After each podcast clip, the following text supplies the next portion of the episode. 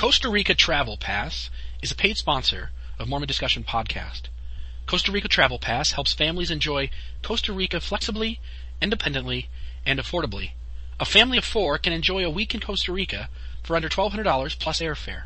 If you're ready for an out-of-the-bus vacation that your family will always remember, visit Costa Rica Travel Pass at costa rica travel pass dot com or calling one eight seven seven, seven eight zero, seven two seven seven.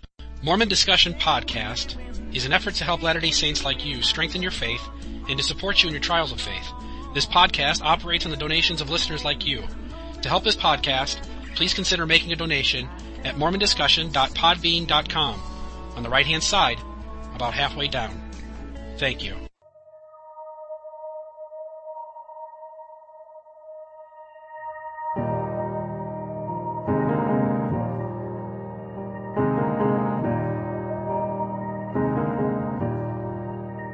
Come thou fount of every blessing, tune my heart to sing thy grace. Streams of mercy never ceasing, call for songs of life. Welcome to another episode of Mormon Discussion.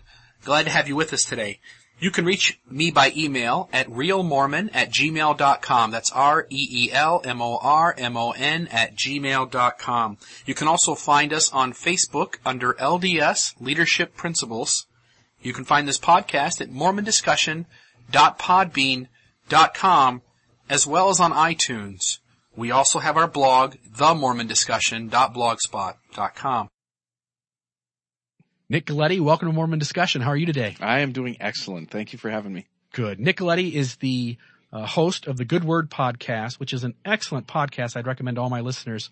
I will leave a link uh, to his site uh, on the introduction to this podcast.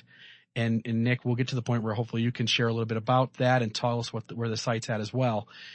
The Good Word podcast uh, interviews authors and writers of various uh, directions and in uh, interest, and just really captures, I think, the Latter-day Saints who are who are writing great things in a in a wonderful time. I want to know. I want to back up though, Nick. I want to uh, have you tell me a little bit about your growing up years, so that we can get a feel for you, and then lead into how you got into this. Okay. Well, I I grew up in the church, uh, basically. I, I will say that because my my mother was a member, but my father is still not to this day. So I was raised in the L D S faith. My grandfather was essentially the priesthood holder that ordained me and, and kind of moved me through the course of, of growing up through the priesthood. I actually grew up in San Diego, California, and I'll tell you this brief story about really what I consider my initial conversion came when I was about thirteen years old, and it was right when the San Diego Temple was being uh, dedicated, and there was an open house. And this was my first time, actually I think I might have been fourteen. This was my first time doing anything public with the church. And what I mean by that is I was, as as one of the young, uh, I guess, they, what did they call it back then? It was the young adult program or, or whatever, the mutual. And I was a teacher, a deacon or teacher, and we were invited to take tickets to the open house. And we would knock doors in random neighborhoods in San Diego and offer tickets to people to go to see the open house. Now, if you've been to San Diego or seen pictures of it, it's a very interesting location. It's right by the freeway, major freeway, and everybody knew about it. The news was always reporting about it. And for a non-L D S area, that's a pretty big deal. Mm-hmm. And so when we handed out tickets, we were tracting at age thirteen and fourteen and handing out these tickets to strangers. Um, but when it came time to the open house, I was there serving. We all had a chance to serve at the open house. And my service was to wash the wheels of the wheelchairs, the people that came on wheelchairs that were going to go through the temple. I had to wash every single one of them. And it was an interesting experience for me. I didn't see it at the time, but I felt and knew at that time that what I was doing was what God wanted me to do. And as a result, because I was doing something for his church, I, I also knew that the church was true. And from that moment, I have, you know, progressed, and I've kept a testimony of the church and, and things like that. It's not that I had never had a, a challenge to my faith, and we can talk about that a little later, but it was from that moment where I really had a testimony of the church. And ironically, as I got older, I realized that what I was doing was washing the metaphorical feet of these people. And it made me feel like part of what I was doing was, was what Christ would do if he was there. He would be there washing the wheels of the wheelchairs before they went into the temple. And it, it made me feel a part of his work. And I really appreciated that. You know, growing up in a home where it's a part member family and the struggles that come with that, and then having that kind of an experience, can you speak to, I know you served a mission. Mm-hmm. Can you speak to as you, how you, as you're growing up, um, what preparation came for you or what experiences prepared you for that? Well, when I, when the time came where I was supposed to go on a mission and do those things, I really had come to an understanding at that point that my father had chosen to not be a part of my faith. And while I know he loves me, and I, I knew he loved me then and supported me very much so, um, in all those decisions, I realized that this was a decision that I had to choose. While some people may grow up in it thinking that their parents, they're doing it because their parents want them to do it, I never felt that. I always felt that it was something I had to choose. And as a result, I wasn't going to go do it unless I was, I felt prepared to do so. So I was able to look to young men's leaders and those in the church that I felt I respected their testimony and respected what they knew, where they were at. And I, I went to them and I talked to them and I developed a relationship with them where I felt like this was what I needed to do. And where I was at, again, was reconfirmed. This is what I should be doing. I know that this is what God would have me do. And it was really the support system of everyone, including my father indirectly, where he allowed me to make that decision, um, that I really felt the strength of the gospel. Where did you serve your mission? Baton Rouge, Louisiana. Tell us about that. Uh, it was not where I thought I was going to get called. Of course, you never know where you're going to get called. I... My, my last name is Galletti. I have Italian background, and I, I always made the joke after I got my mission call that I didn't get called to a country shaped like a boot, but I got called to a state shaped like a boot. So it was close enough, but I came to, as many do, uh, love the people that I taught. And yet at the same time, I realized that as many people as were baptized while I was in the area and maybe had the opportunity to perform the ordinance, I was very much the most important convert that, that needed to come from my mission because, um, not that others weren't important, but I realized very much that my mission was, was something that I needed to pr- propel me the rest of my life. And I even had kind of, I wouldn't call it a faith crisis as much of an identity crisis. Right when I first came out, I had a, a great mission trainer who was, who knew the mission rules very well, knew the gospel very well. It was his last two months of his mission were the first two months of mine, but he ended up getting mono and we ended up spending almost a month inside the apartment. And that's not, what do you do when you're on a mission and you've got nothing else to do with your time, but kind of sit there and read the scriptures. So I kind of went through and I studied the gospel, but even more importantly, I needed to come to find who I was within the gospel plan. And what I mean by that is, I felt like in some ways, the only way I could be a good missionary is if I do it exactly how my trainer did it. And I went to my mission president in our, in our regular interviews, and I, I told him that I was feeling kind of a, a very strong loss of identity and that I didn't have a place. And he told me something that I, I still have not forgotten, but he said, the Lord called Nick Galletti. He said Elder Galletti, but Nick, he, he called Elder Galletti to serve in this mission at this time because he needs you. He doesn't need another, whoever these other guys are. He needs you. And it was from that moment that I realized that who I was was nothing that I should be ashamed of. And who I was was something that God needed. And it's nice to be felt, you know, to feel needed. in, in the gospel work. And there's a lot of people that don't get that. But I took the time when I had it to figure out what my mission and role was in the gospel. And so my mission provided that for me. Excellent. You're right. We, we're all different, and we all need to just be ourselves and not try to be someone else. Uh, just a side question, serving in Louisiana, did you uh, enjoy the cuisine? Oh, yeah. I still make it awesome. all the time. Uh, and, and I, I love to cook, so my family gets their red beans and rice and their jambalaya. We just made gumbo last week. So, yeah, it still happens. It's been thirteen years or fourteen years. So I'd have to look at the exact date, but about About thirteen or fourteen years, and I still, every day or every week, we make something. Awesome. What, uh, if we fast forward just a little bit, you come off your mission, what gets you heading in towards the career of being a sound engineer?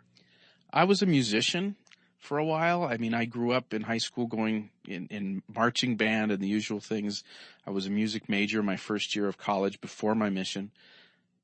But I realized that music as a performance was not A, what I felt like I wanted to do anymore, uh, wasn't as viable for an income, for making, you know, for a family. Not that being sound engineer is just, you know, I'm swimming in the cash or anything, but I, um, I felt like that was the way that I could contribute in a world and an industry, um, that perhaps needed, you know, a good influence. Uh, I, I always, you know, kind of pictured myself being a rock star at some point in high school, and my leaders wisely used to tell me there's always room at the top for people that do it right.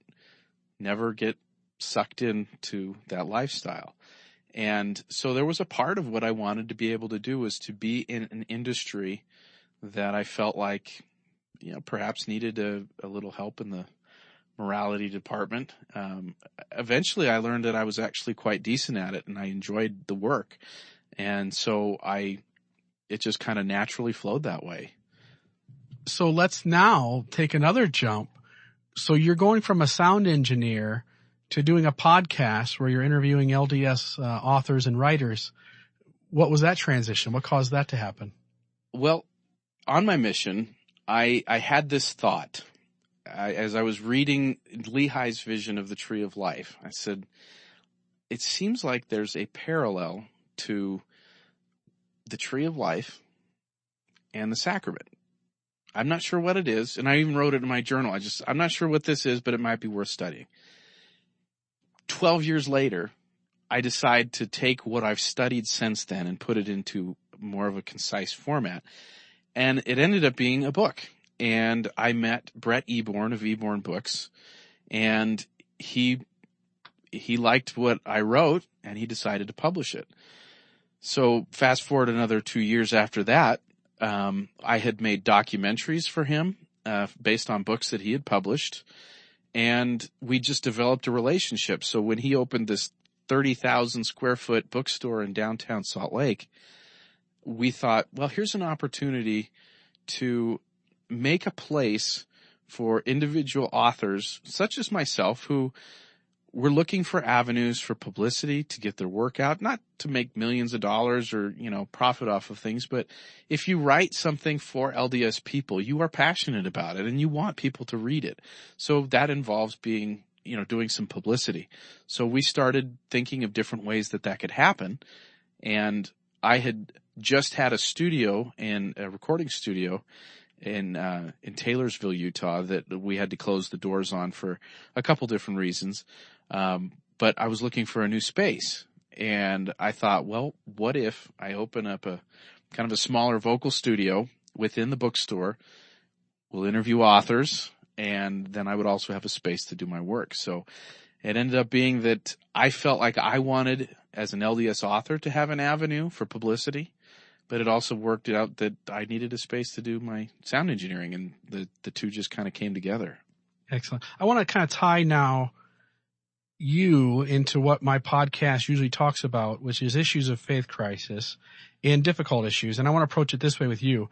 Uh, your podcast, uh, while certainly dealing with some of the well-known authors, um, you also seem driven to um, draw attention to lesser-known folks who have put together uh, great and wor- written works. And I want you to talk about them in a moment. But with some of the authors you've interviewed, like Brian Hales and Robert Millett, Uh, both of those uh, gentlemen deal with either difficult issues, like in Brian Hales' case with polygamy, or in Robert Millett's case, dealing with uh, conversation back and forth with evangelicals, uh, helping Latter-day Saints better understand the doctrine of grace. What is, what is having spoken to those, uh, those men and other people you've interviewed, how has that impacted your understanding of the gospel and, and maybe some of those difficult issues that they talk about? Well, that's a good question, because some of these people, I just get sent their information from a publisher and says, here, we'd like you to interview these people, and we go through and do the process. And it's not that those are less substantive or that there, there's not any worth to it, but there are some people that I really look forward to interviewing because of what they can offer me and hopefully my listeners as far as what they have to share. Uh, there was another one, for example, uh, the authors of a book called Are We Special? Uh, that I would also recommend people look at. And it's a, it's a kind of a mental health approach, but the idea is, is that it helps you look outside of maybe your current paradigm of people's experience with the gospel and, and the challenges that they may face. I've come to the very hard conclusion that people will experience God in different ways, and that there's no fair or accurate way to appraise whose experience is of greater worth than mine. And I think when I listen to these interviews with these people, I'm able to learn how these people have experienced the gospel, how it's blessed their life, and why they've been so blessed by it and so motivated that they've turned around and gone through. And it's, it's sometimes a very lengthy process to write a book and get it published. And I have a lot of respect for what these individuals bring to the table in that respect. Um, you know, sometimes we interview a fiction person, but even within fiction authors, they have a message that they want to share, and one that they feel can help, you know, your life enjoyment, your life experience. And so in just learning and meeting these people, I've come to the conclusion that there are so many people within the L D S faith, these writers, that really want what's best for people. They're really well-motivated people. And with people like Brian Hales, who I, I listened to your interview with him, and it's funny, as I, a side note, it's funny to listen to you ask some of the questions that I, I, I go, oh man, that was a really good question. I, why didn't I ask that? Uh, but in going through interview with, with these people, I've, I've very much come to the conclusion that, um, that the, the motivations of these people are so genuine and so pure that it's hard to deny. Excellent. And, and maybe if you can speak to one, I know you partly addressed it there, but one of the things I find really cool about your podcast is that it would be really easy to run around and grab the really popular authors that everybody knows about and to plug their book. But what you've done is also take a lot of authors who are completely unknown, uh, to us, and you found something worthwhile to give them an opportunity, like you say, to share their message. Um, maybe you could speak for just a moment on how you've used the podcast to, like you say, help people who uh, otherwise would never even be known to share their material. Well, I'm I'm pretty unknown. I mean, I, I'm not striving for popularity myself either, but there are a lot of people who have a very good message that need to be heard, and there's not very many platforms for them to be heard. Um, I, I mean no ill will against Deseret Book and their mission and the things that they have to do, but it's it's simply just not practical to think that they can publish everything that people write and that need to be published or that people want to hear, um, partially because of their connection with the church and this, I don't know, possibly irrational conclusion that people come to that if Deseret Book publishes it, it must be doctrine. Uh, and so there's some... I, I think some reluctance on their part to publish just some of the stuff that they think has got great value, but won't publish it. Well, being who they are and where they're at in the marketplace, they get a, the, the the vehicle is built in for a lot of really good, solid publicity. Well, if you're not with Deseret Book, you don't have access to that channel, and so there are again a lot of people who write works that are good, that are substantial. And they are stories or lessons that need to be told, but they don't necessarily need to be told through that channel. And so I, I really appreciate the opportunity to uh, let's just say level the playing field and, and put someone that's maybe lesser well known up against a Robert Millett and understand that what they're saying could be of equal value. Just because Robert Millett sold thousands of copies, whereas this person maybe has sold hundreds, doesn't mean that their value is any different in what they offer. And so I, I just want to be able to give them a platform. Right. So rather than judge the author or the book based on the popularity of the author, to judge it on the substance of the material that's Absolutely. in the pages. That's wonderful. I know that you uh, you did a documentary on the murder of the prophet uh, Joseph Smith, and I think my listeners will be very interested to, to listen to, to your thoughts on that. Can you explain to my listeners what the documentary is, uh, where they can find it, and what your thoughts were as you put that together? Well, the book that it was based on is called Murder of the Mormon Prophet by Legrand L. Baker. That book was published by Eborn Books, who also, you know, produced the documentary that we did. And that book compiled over thirty years of history. And it was a history that involved a lot of the newspapers of the time, which presents a unique perspective than most people gather. Uh, a lot of historians will pick from the other historical books of the time, but few actually go to the newspapers, which uh, I believe, as the author puts it, is, if you want facts, you can you can read the books. If you want to know the current sentiment of the people of the time, you need to read the newspapers. And so a lot of what needed to go, go into the story of, of Joseph Smith's death, and we use the term murder because we really believe that it was calculated, cold-blooded murder. This was not a spontaneous, uh, you know, mob uprising. Uh, people had other things to do with their time. They Right. didn't just sit around going, when, when, when can we mob something? This was very, very calculated. And so the last six years of Joseph Smith's life is really what you're going to find in this book. And it's not so much about Joseph Smith as much as it is about those who put together the collusion and the effort to see that he was no longer uh, an influence. There were some that thought that he would that his death would end Mormonism, uh, when in reality what we can see is that his blood fertilized the effort. And uh it's the the documentary itself is kind of the cliff notes of the book. The book is seven hundred plus pages. It's an extremely thorough history, and I would recommend people going out and, and reading the book. But it also, I understand that there's not always going to be something that you can take on that size. And so the documentary's there. We went to Nauvoo. We went to the lesser publicized area of Warsaw, which is where a lot of anti-Mormonism came. Uh, and we, we went through the town and we searched their archives, and we went to this place that was the Nauvoo Expositor, uh, or the, excuse me, the Warsaw Signal's printing office. And one of, you know, the Warsaw Signal was a paper that was very influential in in the anti-Mormon movement.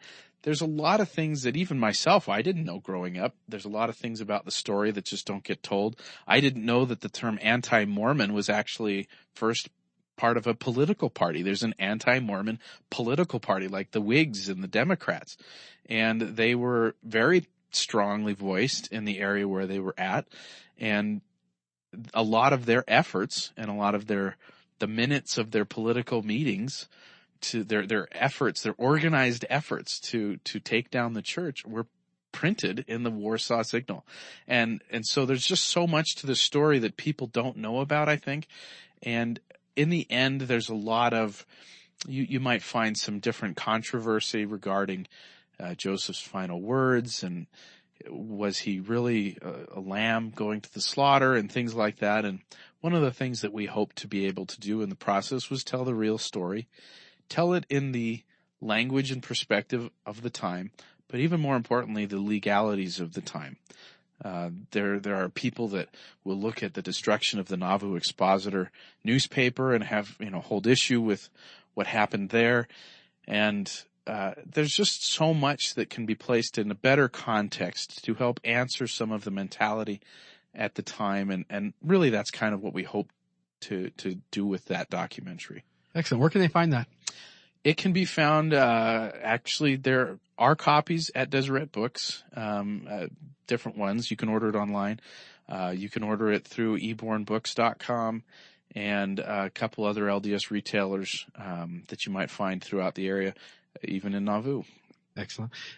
I know that, uh, like you talked about earlier, you've written some books. I know you've got one that's published, and I believe one that's on the way, correct? On the way. Mm-hmm. So the one that's published is Tree of Sacrament. Mm-hmm. And uh, I wondered if you would tell us maybe a little bit of your perspective on how this book maybe addresses some some insights into the gospel that that you've uh, that you've discovered. There's a scripture, and I don't have it in front of me right now, but it's Alma chapter five, verse thirty-four. I would encourage you to to look at that. And essentially what that says is it's an invitation to come unto Christ. And I believe that, I'm paraphrasing, but I believe it says, "Come unto Christ, yea, partake of the fruit of the tree of life, yea, the bread and waters of life freely."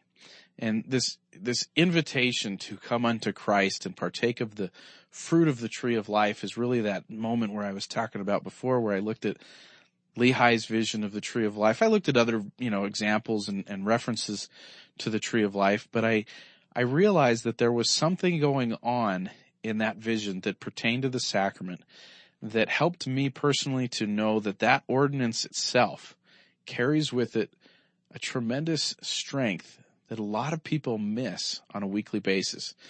It could be because they're picking up the spilled Cheerios in sacrament meeting that their children dropped. It could be because they have a text message that they just have to answer. There's a lot of things that either distract or promote a sense of casualness towards the sacrament. And when I looked at the vision of Lehi with the tree of life, and I thought about those people that had to make their way through the darkness. They had to pray to find their way to the iron rod. And once they had that iron rod, what it took for them to get to that tree. And then I started thinking about the weekly process that we seem to start on Mondays and end on Sunday when we partake of the sacrament. The things that we need to do every single day in order to continue on that path. And on one level, I just kind of thought about what what would that change?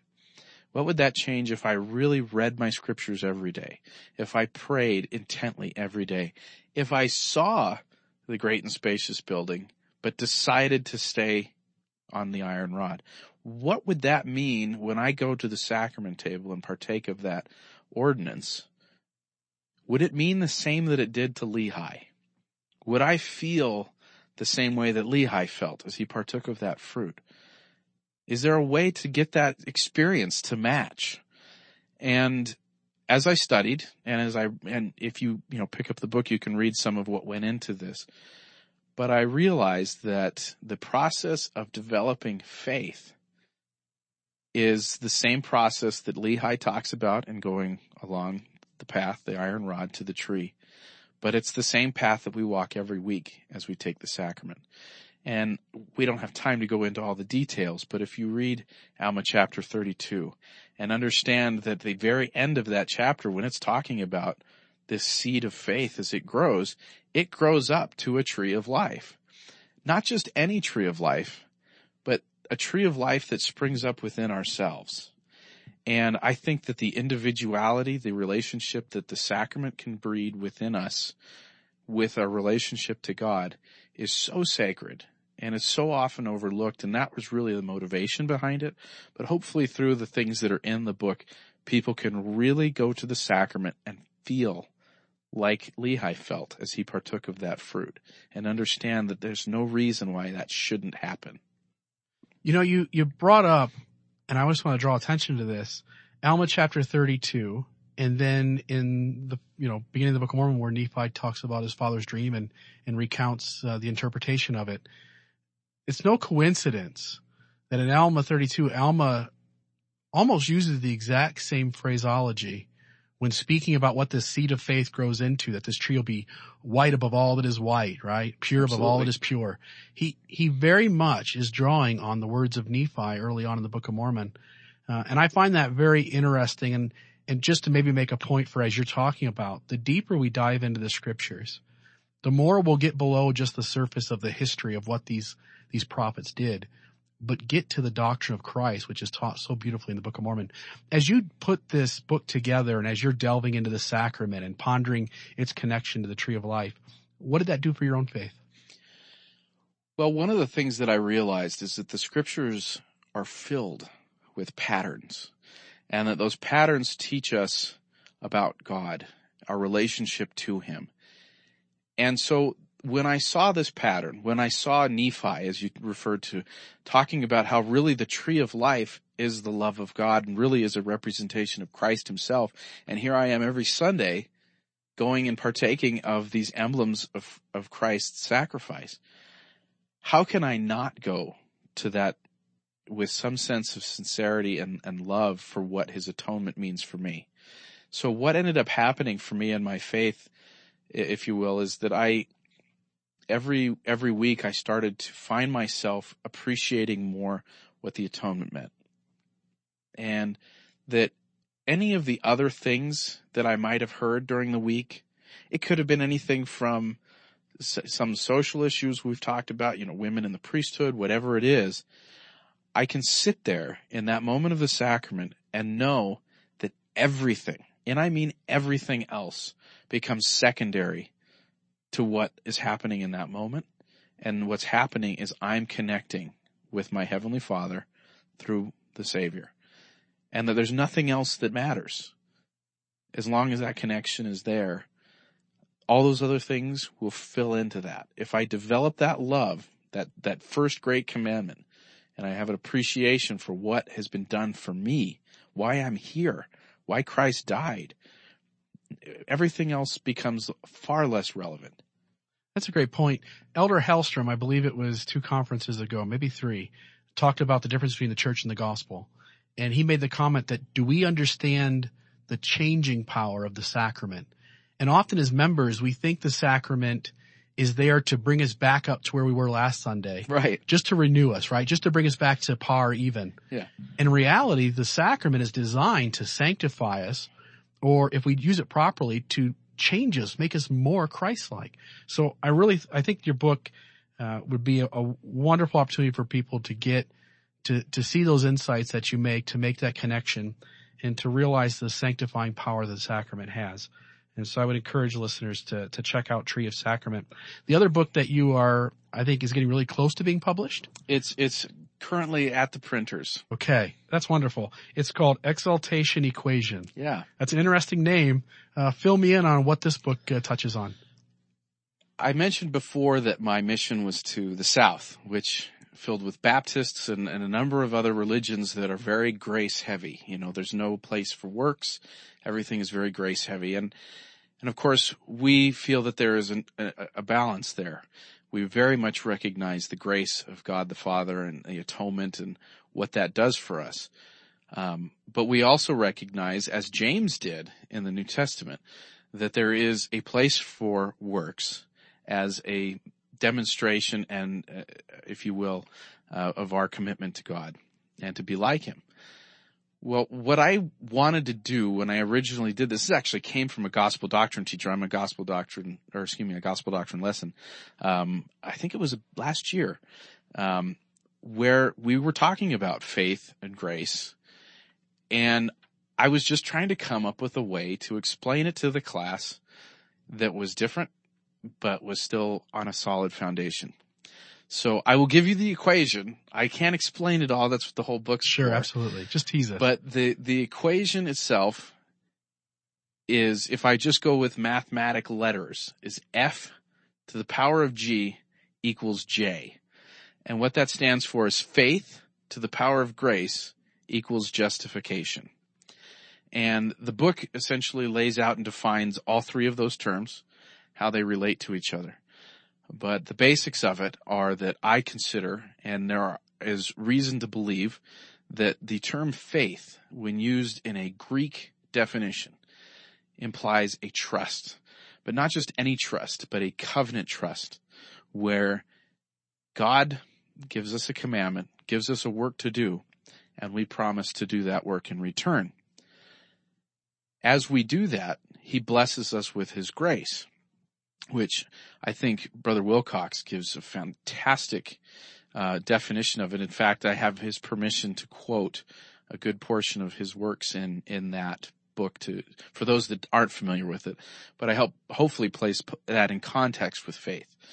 Um, but in a mathematical sense, um, if we look at faith as works, if we just kind of equate those two, if we do nothing, if we if we just sit and do nothing, or if we do works that are negative, destructive, and do that to the power of an infinite atonement or God's grace, it is of no benefit to us. It equals nothing.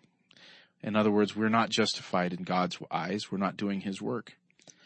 But whatever that effort is, even if it's of a mustard seed, if it's zero point zero zero one and you do that to the infinite power, then we are aligned with God's will. We are justified to God's will. And it kind of goes along with this growing faith that ultimately that number that we may quantify as our faith, or which is, you know, metaphorically, I should say, whatever that number is, whatever our works are, if it's a positive number, then God's grace will amplify that, and it will, and we will be justified to his work and doing his work. And that comes in a lot of different varieties. It has a lot of different implications. And again, we won't go into all that. And there's a lot of support to how faith works in creation. Elder McConkie talks about how it's necessary, not just a good idea, but necessary to understand the doctrine of faith and creation if we are to be exalted. And I hopefully give some food for thought with respect to faith and creation and how that works in with God's grace. So that's, that's kind of a, if you will, a tease on what that equation is about. And, and it's funny, as I've shown it to a couple people to get reviews back on it, they go, you know, there's so many other mathematical equations within the gospel. And what I love about that is so many people relegate faith to the domain of the irrational. And yet, here I'm attempting to show something mathematically, per something hopefully rational, and show how the gospel principles do interlock. They do equal each other. There is some sense and there is some uh, organization and order to the gospel that is rational and can be quantified and determined in other terms. Sure, it's a metaphor, really. It's just a metaphorical teaching, but that there's really something more to it than that. And to look more deeply on that will open a huge door. As you're sharing that, a quote comes to mind from somebody you interviewed, Robert Millett. And Millett, Brother Millett says that real faith turns into faithfulness. And when one is expressing faithfulness, one is taking their faith and doing something proactive with it, which is really what you speak to the heart of. Uh, Nick Galletti, I'm grateful to have you on Mormon Discussion today, and uh, and really appreciate you being on. Uh, where can the people find your podcast? Well, there's uh, it is on iTunes, although I, I haven't found the miracle formula to get it up higher in the ranks. But if you if you search the Good Word podcast in iTunes, you can find it. We're also available on the Stitcher app. Um, there's a couple other app platforms, but. Uh, Our main site is radiogoldproductions.com forward slash the good word. Excellent. Nick Galletti, thank you again for joining the Mormon Discussion. Thank you for having me. Come thou fount of every blessing, tune my heart to sing thy grace. Streams of mercy never ceasing, call for songs of loudest praise. Teach me some melodious sonnet, sung by flaming tongues above. Praise the mount, I'm fixed upon it, mount of thy redeeming love.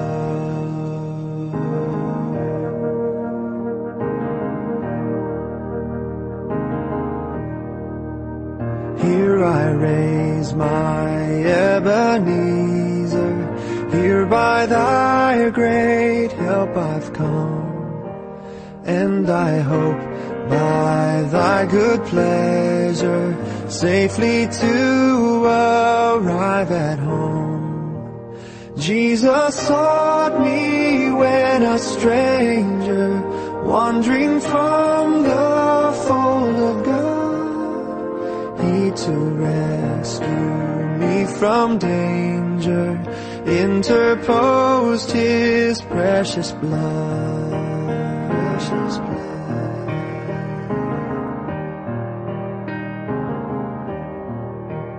Oh, that day when, freed from sinning, I shall see thy lovely face, clothed then in blood-washed linen.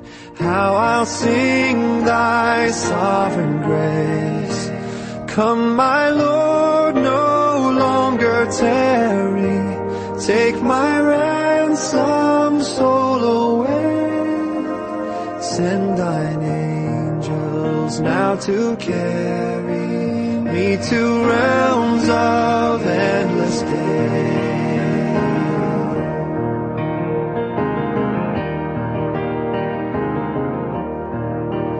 Oh, to grace, how great a debtor daily I am constrained to be. Let thy goodness, like a fetter, bind my wandering heart to thee. Prone to wander, Lord, I feel it. Prone to leave the God I love.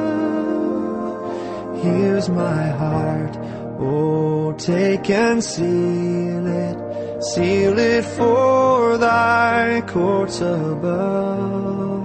Here's my heart, oh, take and seal it, seal it for thy courts above.